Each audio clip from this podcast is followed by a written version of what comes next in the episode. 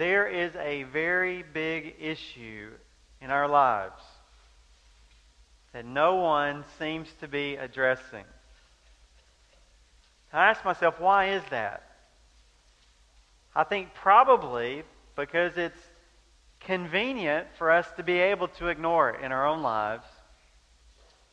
And if I'm not going to address it in my life, then I'm certainly not going to point yours out, amen? Because I'm trying to hide out myself. And so I find that the topic that we are going to consider together in God's Word right now is something that it seems like has been lost and forgotten. Let me describe the challenge that we have. And this much of this comes from a book called The Disciplines of a Godly Man, but ninety-one percent of us lie regularly at work and to our families. Okay, if ninety-one percent of us lie, that's pretty well another way of saying what? We all lie. Isn't that right? ninety-one out of one hundred is pretty much all of us lie. Most workers admit to goofing off at work at least seven hours per week. That means your average worker says that my boss is paying me one day a week for free because I'm not doing work and I'm getting paid for it. Almost fifty percent of workers admit to calling in sick when they aren't really sick. Now I want you to ask this question. What would you do for ten million dollars? Okay, when some people were asked that question, twenty-five percent of the people that were asked that question said they would leave their families for ten million dollars.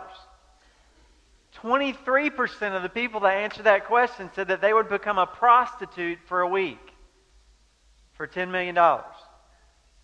seven percent answered that they would be willing to kill a stranger for ten million dollars.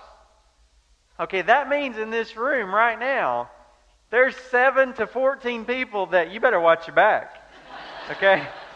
Because if they get made an offer, you ain't making it out of here. Don't we now expect that politicians will tell us what we want to hear, even if it's something that's not good? But later, if they get caught, they will find a way to get out of it and make it sound good. Do we not? Is that not a bottom dollar now? If you watch a politician, don't you automatically catch yourself saying, I don't believe you? No matter how many times that person goes on T V, six, seven, ten times, and says the exact same thing. Don't we expect that athletes will deny doing drugs? That athletes will deny breaking the rules or breaking the law? But then if it's proven, if it's absolutely, if there's no way around it, if it's proven that they've done wrong, they'll issue a statement. I regret my behavior and that I did not admit to it earlier. Isn't it common? Isn't it just actually expected? That athlete is going to say, didn't do it, didn't do it. Promise, I would promise in my mama's face with a hand on the Bible, I promise I didn't do it. How could you ever think this about me? And then three days later, I regret that I did not admit to it early.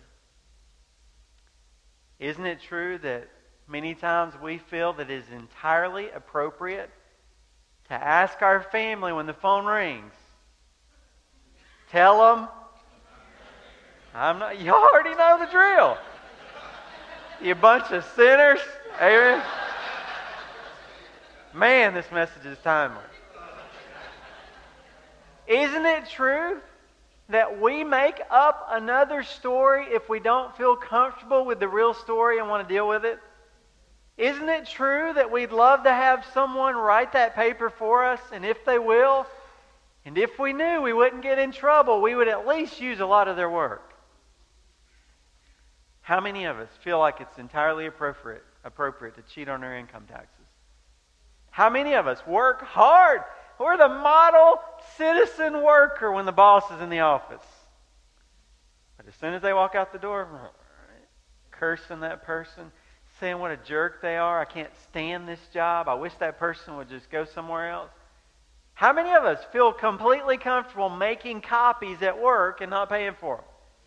Taking supplies. I'm just taking some tape. I'm just taking some paper. Just taking... I'm being nice with tape and paper clips.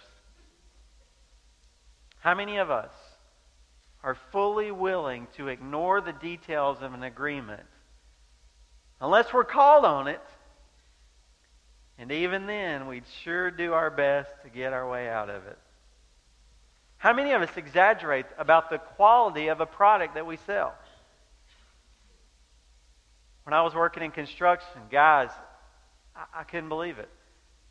Guys would measure a piece of wood. They would intentionally measure it wrong, short for what we were doing on the project. Say, oh, well, can't use that piece of wood. Throw it in the junk pile to be thrown out later. Then at the end of the day, say, hey, boss, that stuff's just got to go in the dumpster anyway. Too bad for that wood to get thrown away and wasted. Do you mind if I take it home with me? Because he knew good and well that that piece of wood cut short on the job would be perfect for what he needed at his house.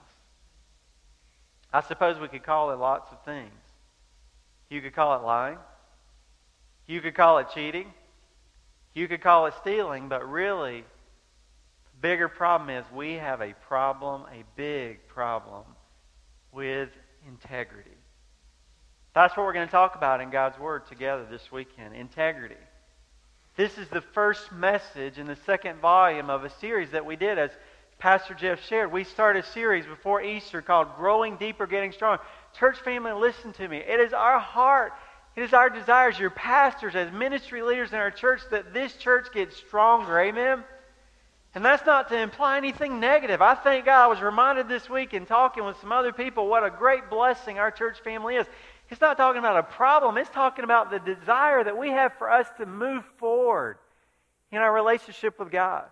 And so we've been sharing some things, some critical things. If you want to get stronger spiritually, if you're tired of flailing around, if you're tired of the up and down of life and you want to be all that God wants you to be, we're trying to learn some of those things together. And we're going to talk about living with integrity. Let's look at Psalm fifteen, verses one through five. It says, O Lord, who may abide in your tent? Who may dwell on your holy hill? He who walks with integrity and works righteousness and speaks truth in his heart. He who does not slander with his tongue, nor does evil to his neighbor, nor takes up a reproach against his friend, in whose eyes a reprobate is despised, but who honors those who fear the Lord. He swears to his own hurt and does not change. He does not put his money out to interest, nor does he take a bribe against the innocent. He who does these things will never be shaken. Let's talk about living with integrity. And I think it's for, important for us, first of all, to start with this. If we're going to discuss integrity, we need to know what we're talking about in the first place. So we're going to talk about understanding integrity. What does it mean? What does that look like? When we think of integrity, we usually think of one of two things. One, we think of lying, don't we? We think of truth-telling. Integrity is that you're supposed to tell the truth. Don't tell lies. Many times we think of we think in a sexual way. We think of sexual integrity. Integrity is being a person that does not live loosely, does not live loose sexually, and is faithful to their spouse. Now those are certainly parts of integrity, aren't they? We should not tell lies, we should tell the truth, and we should be faithful to our marital vows. While those things are critical, there's a much bigger category called integrity. It has a much broader meaning. So let's think about that some more. Some of you guys that like math, all three of you, know that an integer, the word integer means something that is whole. It's a number that's complete, that is undivided. It comes from the same root word that we use, integrity. It means whole or complete or undivided. Think about, I talked about a piece of wood just a moment ago. Think about a board of wood. Or think about a structure that has been built. Some of you are in construction, or some of you build things. we say that something that is constructed with structural integrity. What does that mean? That means something that is sound, right? That, that means something that doesn't have weak spots that could hurt us. That thing that has been constructed, it has integrity. That means it's going to stand up under pressure and get the job done right. The Bible draws a picture of integrity for us in verse two, starting in verse two. Verse two, the Lord uses that word. He says, the kind of person that can come before me is someone who walks with integrity. It's the exact same idea that I was just talking about. It means wholeness. It means completeness. It means something that has been undivided. I want you to write this down, a couple of definitions of integrity. Integrity is really your desire to be the same no matter what the situation. Did you hear that? Because usually, I'm hopeful that this is going to be a helpful understanding for you. Because usually, like I said, when we think about integrity, we think about, I want to be a person of integrity, so I want to tell the truth. I want to be a person of sexual integrity, so I want to be faithful to my marital vows. That's what we think about. But integrity is really a bigger thing. It means that you are the same person no matter where you are or who you're with. That you're not one way in some situations and a different way in other situations. What do we call that? We call that being fake, don't we? We call that being a hypocrite is really the word that, that, that, that describes that kind of a person. Even better, integrity is your desire to honor God in every area of your life. That's really what integrity is. It is that Robbie Langford loves God. And you know what? If you're here, I want to love God.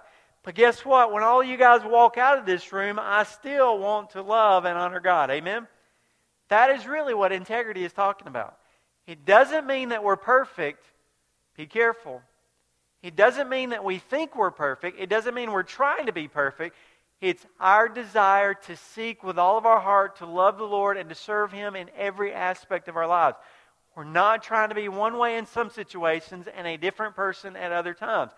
There's no special situations when I change who I am. Even though we fail at that, amen? It is my desire to be the same no matter who I am, who I'm with, or where I am. Now that doesn't mean that every situation calls for you to have the exact same behavior. Amen? Isn't that true? In fact, my daughter Lindsay likes to joke with me. She says, Dad, if the people at church saw you at home, I mean, they probably wouldn't come to our church. All right? Now, now hopefully she's not saying because I'm a lying, cheating, stealer, okay? But I think what she's saying is I can be pretty goofy at home, all right? I've told you before, that is a badge of honor to a dad.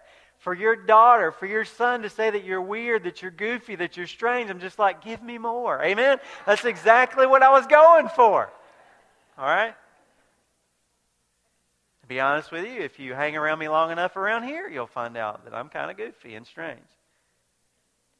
But it's not that, okay, when Pastor Robbie's preaching, he's preaching. When he gets home, he's kind of picking on Lindsay and, and being crazy and all that kind of thing. And so that's not what we're talking about, okay? The Bible recognizes that there are different seasons, that there that there are times that, are, that, that there's ways to act appropriately in certain situations. So that's not what this is talking about. If I'm at a wedding, I, I, I'm in a different situation than I am a funeral, correct? Okay, so that calls for a little bit different uh, a way that we're going to approach a situation. That's not what we're talking about. We're saying that a person of integrity would seek to be the same person, not fake. They would seek to be honoring God no matter what situation they find themselves in. Psalm chapter fifteen gives us a lot of details about what a person of integrity looks like. Write these things down. It gives us a list here. He says a person of integrity works righteousness. That's a person who seeks to do right. That's a person of integrity. A person of integrity, it says in these verses, speaks truth in his heart.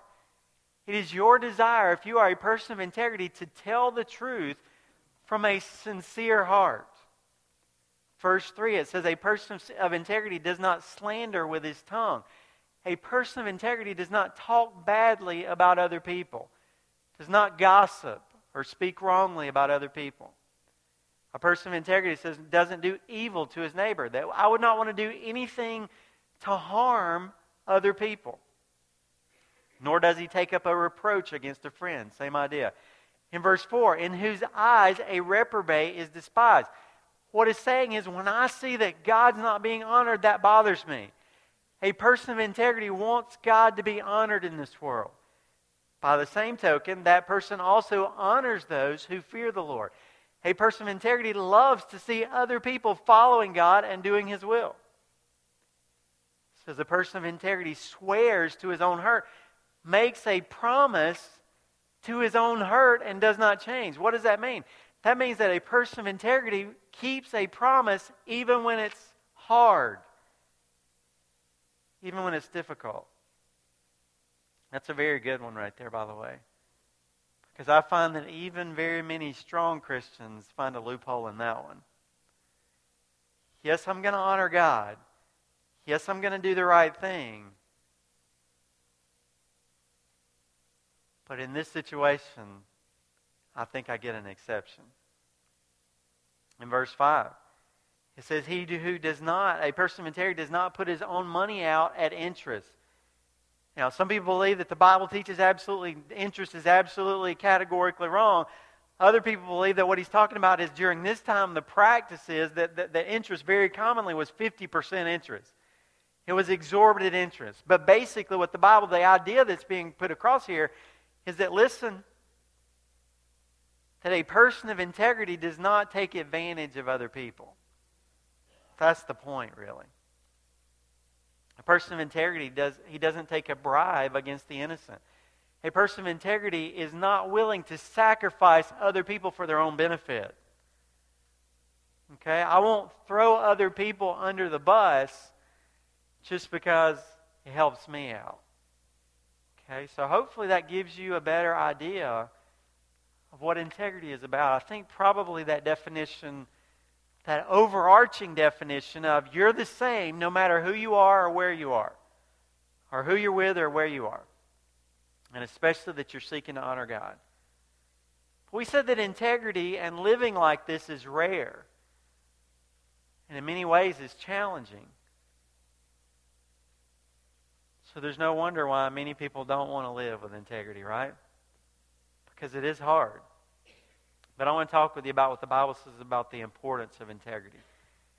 Because we could just say, I don't want to do it, right? Couldn't we? That's the decision that many people make. I'm not living like this. It is too difficult. Why should I? That's a valid question, isn't it? Why should I be a person of integrity? If most people don't want to live like this, if it's hard to live like this, why would I ever do it? Well, we kind of start out with the middle verses. We read verses one, uh, verse. We kind of focused on verses two through five initially, but I want to go back to the bookends of verse one and verse five. In verse one, it says, "O Lord, who may abide in your tent? Who may dwell on your holy hill?" These verses tell us two big reasons that we should live a life of integrity. Write these down. First of all, you need integrity if you want to be close to God. Did you hear that? If you're here right now and you say, I want to be, I want to walk with God, I want to be close to Him. If you want to be close to God, you must be a person of integrity. The second reason is we need integrity to lead a solid and stable life. Many times when we talk about following Jesus, don't we immediately think, what is it going to cost me to follow God? Do you hear me? Many times when we're thinking about what what does it mean to follow God, we're thinking, well, what is it going to cost me, right? But maybe what we should think is, what is it going to cost me to not follow God? That's a whole different perspective, isn't it? These verses tell us that if I make a decision not to follow God's path, not to be a person of integrity, it's going to cost me at least two things. Two things are at stake here at least. First of all, I need integrity to be close to God. Verse one is talking about being in God's presence. It's just a couple of different ways of symbolically describing being in God's presence. It says, O Lord, who may abide in your tent? Now this is a reference to the tabernacle. When the children of Israel were traveling in the Old Testament, God's uh, uh, the, the Ark of the Covenant traveled with them in the, the, the tent, the tabernacle. And so it was kind of a mobile temple, if you want to think about it that way. And so he says, God, your presence dwells in that. It doesn't now. Now it dwells in us, right? Because of the, because of what Christ has done for us. Because the Holy Spirit lives in it. But in the Old Covenant, in the Old Testament, the presence of God dwelt among His people in the tabernacle. So he says, oh Lord, who may abide in that place? Who may dwell on your holy hill? He's talking about Mount Zion. He's talking about Jerusalem. He's basically saying, God, who may live where you live? Because Jerusalem was thought of the place as the kind of the seat, the, the resting place for God's authority, His presence in this world. And many Bible believers, listen, get this idea. Many Bible believers, uh, many Bible teachers believe that this was actually a call that would go out before people would enter into the temple. Okay, so as people were coming into worship, people were saying, oh God, who may abide in your tent? Oh, oh Lord, who may dwell in your ho- on, on your holy hill? God, people are saying that they want to come into your presence. Who among these people may actually do that? Isn't that incredible? So who may come into God's presence? Only those, verse two, who do what? Who walk in integrity. Now wait just a minute. Don't take this the wrong way. Some of us, and many Christians through the years, have taken this the wrong way. They've taken this kind of speaking in, the, in God's Word to basically mean if you want to be a child of God, you have to be perfect. That's in fact what some of you have already heard in your mind, haven't you? If you want to come to church, if you want God to have anything to do, to, to do with you, you have to be perfect and do everything right. And if you don't live perfectly, God will not have anything to do with you. You cannot be a child of God. Some of the people during Jesus' day took it that way.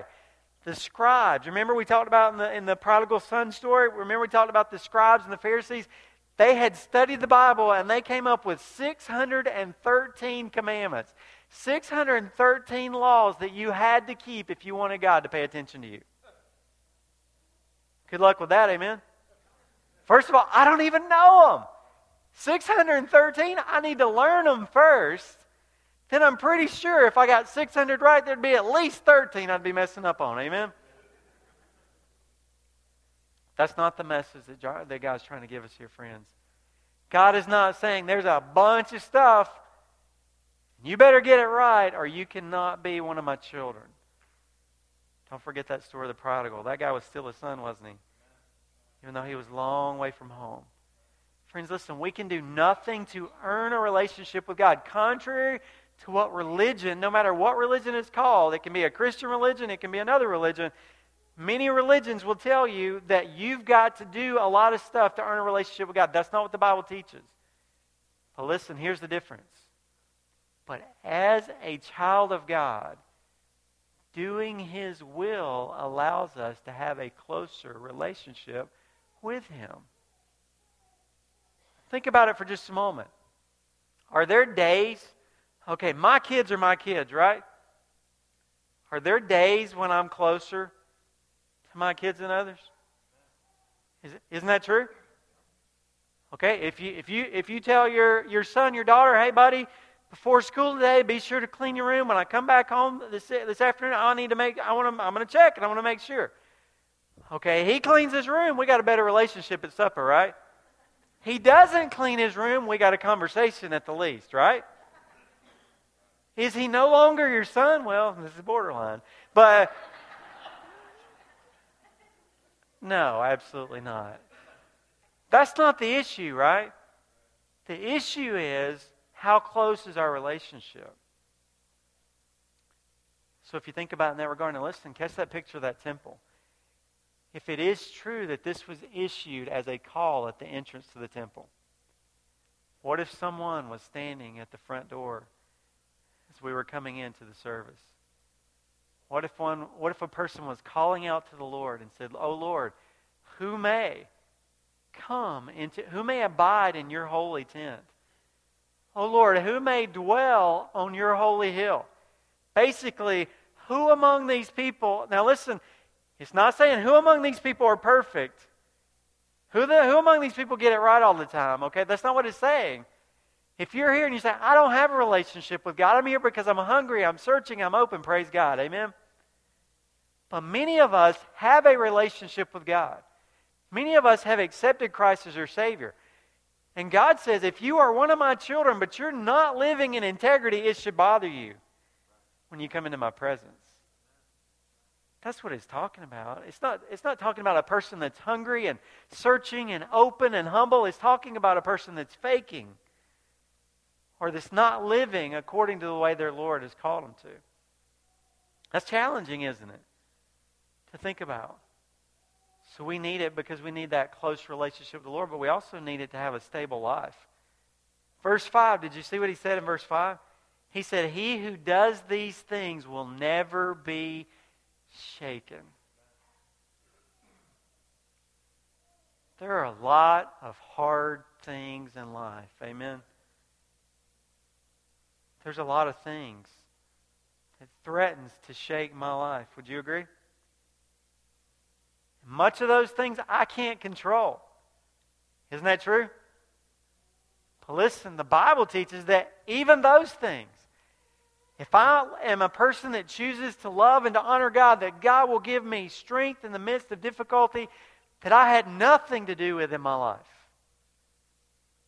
But especially if you think about it like this, how many difficulties in our lives are self-inflicted? And that's not meant to make you feel bad or to feel condemned or guilted. It's just being honest before God. God, how many things are in my life that are causing me problems that are because I'm not walking with you? The Bible says that when we make a choice to honor God, when you say, I'm getting serious. Remember we started this series? We started this series talking about discipline, amen? I am serious.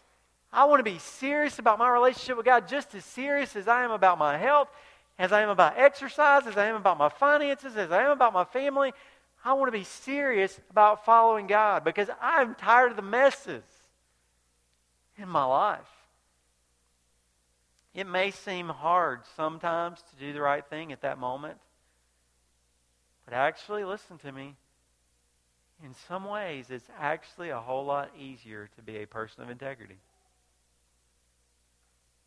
Have you ever thought of that? How's it easier? Because my conscience is more clear, amen? If I'm a person of integrity, I don't wait, lay awake at night worrying. Who's going to catch me? Can you imagine some of those politicians, some of those athletes? You would think they're worried, but I, sometimes you wonder if there is a conscience. But don't you know that at night someone's laying there? I wonder if they're going to find out tomorrow. They don't find out tomorrow. I wonder if they're going to find out next week. When you're a person of integrity, you don't have to worry, do you? If they find out, they're just going to find out what they saw when they were with me, right? But also those consequences. So much easier to live, not initially sometimes. Typically, it's kind of hard to do the right thing, isn't it? But those consequences that play out, I'm all for an easier life, amen? I'm all for a lot less mess in my life. That's what the Bible says. He who lives like that will never be shaken. That's what I'm looking for in my life. There's a lot of questions that I don't have answers to. But the Bible gives me a promise. If I choose to be a person of integrity, my life will make it. Do you want that? Wow, you come to church and you hear these kind of things, and it goes against everything that you're seeing every day at work, it doesn't it? At school, doesn't it? Basically, what everybody at work and school is saying is, it's every man for himself. You know, I mean, I'm going to do what's right for me. And I don't really, I, you know, it, it doesn't matter how we get to that point. I'm taking care of me. It's easy to get caught up in that, isn't it? Isn't it? When you work with people every day, when you go to school with people every day that are doing the wrong thing and they're making money doing it. If their business is doing well, they're making good grades because they cheated, right? And you come to church and you, and you hear, is it possible that I have been caught in a wave that It is wrong. We kind of sense that, don't we? Don't we sense it? Especially if Christ is in your heart. Everybody seems to be going this path, but that does not seem what God wants me to do in my life. Could there be a better way? God's way. Is that what I need to start doing in my life? But how do you do that? It's so rare. It seems like I've never seen it before. I don't know what that looks like. So let's talk about the path to integrity. These verses talk a lot about what integrity is. They talk about why we should have integrity. And they, they kind of hint at how we should do it. So I want to take these verses and put them with the rest of, of some of what God's Word says and the rest of God's Word. Just answer that question. How do I become a person of integrity? The first way is to be saved. To receive Jesus Christ as your personal Savior. Friend, you cannot do the will of God if you don't have God come and live in your heart. Okay, the Bible says that we are physically alive, but we are spiritually dead. Okay, and it's only when Christ comes into our life and we receive His gift of salvation that we have spiritual life. Now we have the ability, we have the power, and we have the desire to do the right thing. Amen? John chapter three, verse three, Jesus told Nicodemus, you must be born again.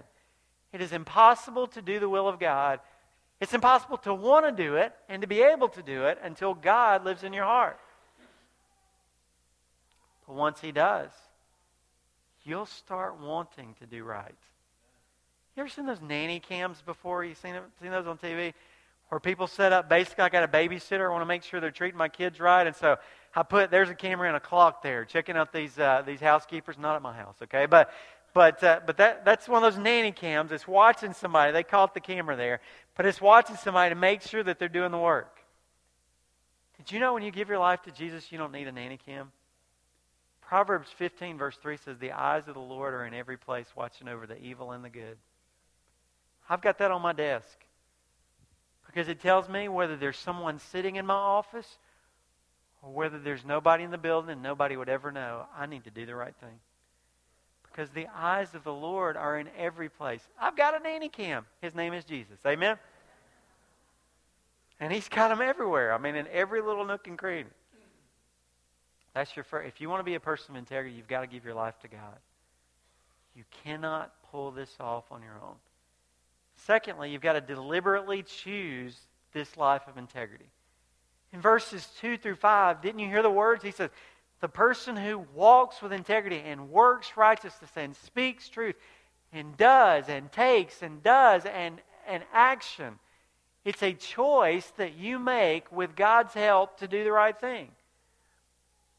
Many of you, like me, have been reading through the book of Daniel in your personal time with the Lord. Daniel chapter one, verse eight. The Bible says that Daniel made a decision.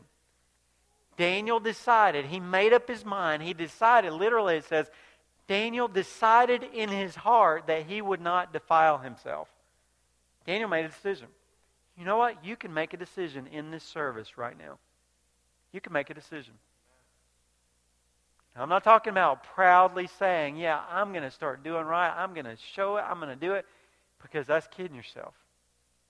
Okay, but you can make a decision in this room right now. And by God's grace and with God's help, from this point forward, I am going to live as a person of integrity. Daniel did. He made a decision in his life. You can make that decision right now. Right now, you don't even have to wait till the end of the service. Right now, you can say, by God's grace, I will be that man. By God's grace, I will be that woman. God, I know I won't do it. I know I can't do it. God, it is, it is presumptuous of me to think that I could pull this off. But God, if you will help me, I will seek with all my heart, with your help, to do the right thing always. Amen? Number three, though, you must make a decision to surrender your life to God every day. Okay, giving your life to Christ, that first thing, that gives you the desire and the ability to do the right thing. You're here in this service right now. You make a decision. By God's grace, I'm putting a flag in the ground on this date, Mother's Day weekend, two thousand fifteen, I made a decision. I'm going to follow Jesus. And I'm going to be a person of integrity. But guess what? You're going to wake up tomorrow. Amen? You're going to wake up tomorrow. You're going to be faced with a decision. Are you going to make that choice again? Amen? Are you going to choose once again this day? You must make a daily decision. Remember I said, this series is about discipline. It's about getting serious. So that is pretty serious, isn't it? There's not many things that I do every day. So I'm going to make a decision every single day. There is no let up. There is no days off. Now, again, that doesn't mean I'm perfect every day. Don't start putting this mantle of perfection on yourself. That is actually a backdoor way for the enemy to throw this all off. Okay? What it's saying, it, it is my sincere, heartfelt desire that with God's help, even with God reminding me, right? Because I can't even remember every day. I forget. God, would you remind me tomorrow morning? He will. It's amazing. He will remind you. Number four, consider the impact. Verse five said that you will live a solid, strong life if you make this decision. That helps you tremendously. And it also helps others. How does it help you? Ephesians chapter four, verse fourteen. The Bible says that as we grow in the ways of the Lord, our life stops having so much instability. Aren't you tired of riding waves? Doesn't that get old? It gets so physically tiresome, doesn't it? I'm doing the right thing some, and the next day I'm not. The Bible says as you grow in this, consider the impact of that. My life is going to get stronger. But maybe more important than that even, as you grow in the Lord, your heart begins to turn towards other people. Consider the impact of making this decision. How does it help other people if you decide to be a person of integrity? Didn't we say it's rare? Didn't we say not many people live like this? If that's the case, if you start living as a person of integrity, if people start catching you do the, doing the right thing even when they weren't with you, they're going to ask you, what's up with you, right? Now, time out, Christians, because I know what you say. Don't say this. Don't say this, because it's not true. Don't say, well, I just try to be a good person. Don't say, well, I just try to do the right thing. Don't say, well, my mama taught me, and so, and you get all happy and proud and grinny and stuff, you know, and you say, oh, somebody's noticed that I'm being a good person. Wrong! You are not a good person. The only reason that I do anything right is because God is in my heart. Amen? Because Robbie's selfish. And before God got a hold of my life, it was going a bad wrong way. And even today, it starts to get off the tracks very often. Amen?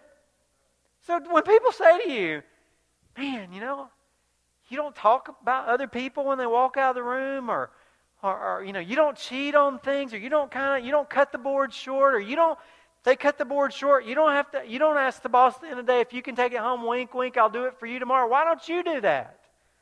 Oh, I just try to do the right thing. No, you don't. No, you don't. The answer is, here's what I'd say. Do you really want to know? No, this is what I'd say. I would say to them, do you really want to know? Yeah, yeah. Are you sure you want to know? Yes! Good grief! Why do you do this? Because God changed my life. If you'll give your life to Him, He'll change yours too. That's what's at stake. That's why the world doesn't want to come to church, is because we look like everybody else. But if we started living differently, then people say, oh my goodness, what's different about you? Hello, wide open door. It's awesome. Number five, have support, have support from others. How do I do this? You have to have a team of people around you. Proverbs four, thirteen verse twenty says, he who walks with wise men will be wise, but the companion of fools will suffer harm. Daniel made a decision, but he was able to stand strong and do the right thing in a strange land, partly because he had some really good friends, right? Shadrach, Meshach, and Abednego and some other people that, that stood strong with him. Remember what Denny talked about last week at the end of the service? He talked about the spotter, didn't he? He talked about you need a partner because you know what? We're pushing. We're continually pushing. We're training. You get to points where you burn out, so you need somebody just to kind of give you a little... He said they can't do the work for you, but you need somebody there just to give you a little... Pastor Chris cracked me up. And y'all didn't even hear the half of it. He was up here. You couldn't hear him. You couldn't hear him, but he actually, when he went over there, he was saying, no, guys, please, really. No, really, guys. No, he said, no, guys, really, please. I, you are holding this, right? Don't, don't think I can hold this, okay? I can't do this. It was hilarious. But you got to have that, don't you? We need each other. It's called interdependence. I need you and you need me, and that's okay. Amen? It's actually not just okay, it's the way God designed it. Last thing, and this is very important. When your defenses are down, rely on God's past instructions. I cannot tell you how important this is. Charles Stanley talks about the word halt. When you are hungry, when you are angry, when you are lonely, when you are tired, be careful. Amen? Because you're vulnerable to the enemy. Your defenses are down. Listen, this is part of, listen, guys, we're in some weightlifting program here. Spiritual weightlifting. This is training. Are you going to get this right tomorrow? No, but you're not going to do your workout fully tomorrow either, are you? But just because you don't do it all perfect doesn't mean you don't do anything right. It's progress, not perfection. Amen? Progress, not perfection. Okay, but you begin to train yourself with God's help. Right now, I'm not at a good spot. That's what you think, right? Okay, right now, I'm not at a good spot, so I need to be careful. Right now, I'm not seeing things completely like God does. You ever have moments like that? Okay, and so you begin to acknowledge, God, I'm not feeling it. I'm not seeing it. To be honest with you, God, I don't want to do the right thing anymore. Amen? We're just being real. Amen? But in those moments, you must train yourself with God's help to say, even though I don't feel it, even though I don't see it, even though I don't like it, it looks completely false for me to do God's way. I'm going to trust what I've known in the past. That God is good, that God is faithful, that God is true, and that doing His way is best. Can I just tell you something? If you took one thing from our time together this weekend, if you would take that, that is a very mature, very strong decision to begin making. Because we all have weakness, amen? It's easier.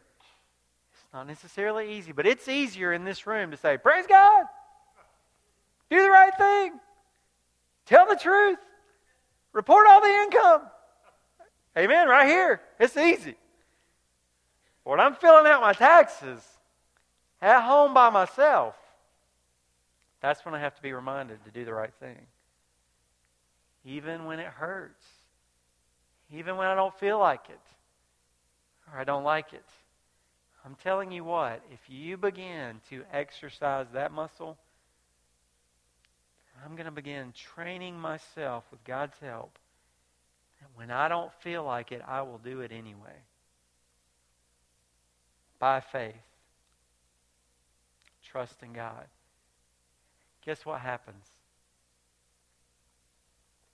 If faith is the engine that drives your train, the caboose of feelings will always follow. Okay? So you learn to let faith lead. Feelings will follow. But don't, don't lead with feelings. Lead with faith. Amen? If you will take that away, you will be one strong step closer to being a person of integrity. So here's my question. What are you going to do? Because it starts back tomorrow, doesn't it? It starts back on Monday, doesn't it? Next week, doesn't it? Not everybody at work heard this message. Not everybody at work is on fire for God. So what are you going to do? Do you want to have a different life? Okay, if you want to have a different life than the people that you're observing around you, you've got to live a different life than the people around you are choosing to live. You can make that decision right now. You can say, God, by your grace, I will be that man. I will be that woman. Careful. Not, not I'm going to do it, God. No. God, with your help, it is my full intention, with my whole heart, no matter who's in the room, if I'm halfway around the room in a, the world in a hotel room and I get all the cable channels I want, I still will do the right thing by God's grace. Amen? Would you bow your head and say that to the Lord right now?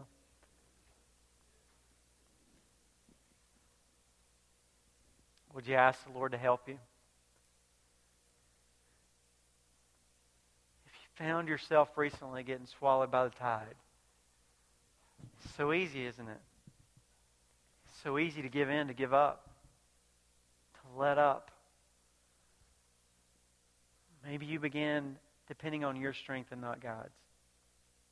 Would you confess that and say, Dear Jesus, I'm sorry. I've been cutting some corners at work. I've been bumping the line at school with what's really allowable. God, please forgive me.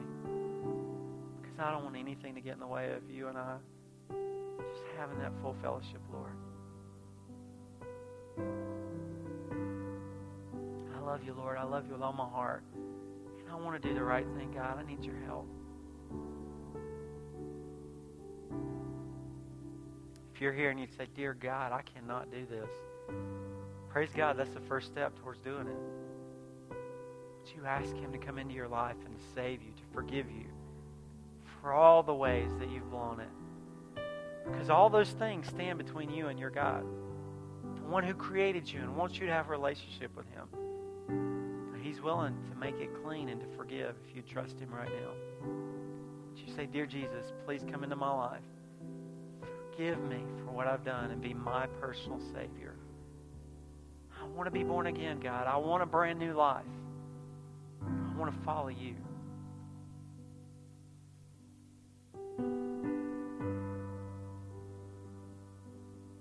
Father, I'm pretty sure if a room full of people left here living like this, there's going to be a major, major impact across our area. So help us to have the courage to step out and trust you. We'll give you the praise for the good things that happen in our lives, the good things that happen in the lives of others as a result of our obedience to you. In Jesus' name we pray these things. Amen. Amen.